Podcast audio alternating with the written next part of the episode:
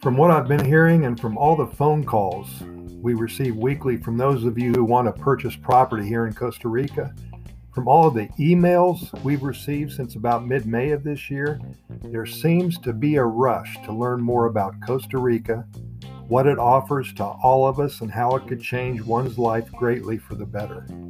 And I do understand that it takes a lot of effort and so much bravery and simply a need and a desire to really want something to even think about moving to another country.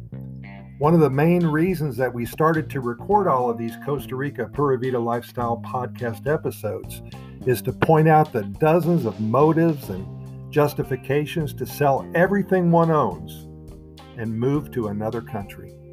One big reason people move here is that they want to recreate themselves both physically and mentally. On the physical side, eating healthier is way is way at the top of the list. And so many of my friends have lost so much weight here. And I think really it starts with the fruits and the veggies. Wouldn't you agree? From those of you who have not been to Costa Rica, the fruits and veggies offered at these pop up markets are fresh, they're inexpensive, they're colorful, they're juicy, and man, are they so tasty. You'll need a whole bunch of napkins when you're eating something. Every little town has its own market. The farmers gather usually in the central area for about five hours, sometimes on a Saturday or a Sunday, and they sell what they just picked off the vine. It's fun to make an appearance every weekend and stock up your pantry with all of the old standbys the tomatoes and corn and the watermelons and and all those fruits and veggies that we know of from the old country. but you'll also find fruits that you've never heard of before and probably cannot pronounce. And I guarantee you this isn't the way you pronounce these, but I'm going to give it a try.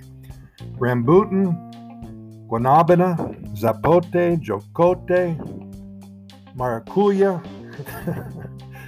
These are the superstars here. Just move over oranges and apples and take some time today and Google all of the fruits of Costa Rica. And again, just one of the many reasons for packing up and moving to one of the happiest countries on the planet. I'm going to post a few links in the program notes associated with this episode that will show you some of the fruits up close and personal, and you're going to love what you see, I promise. And this may be the first item on your list of reasons why you may want to start a new life here in Costa Rica sooner rather than later. Thanks for listening and Pura Vida.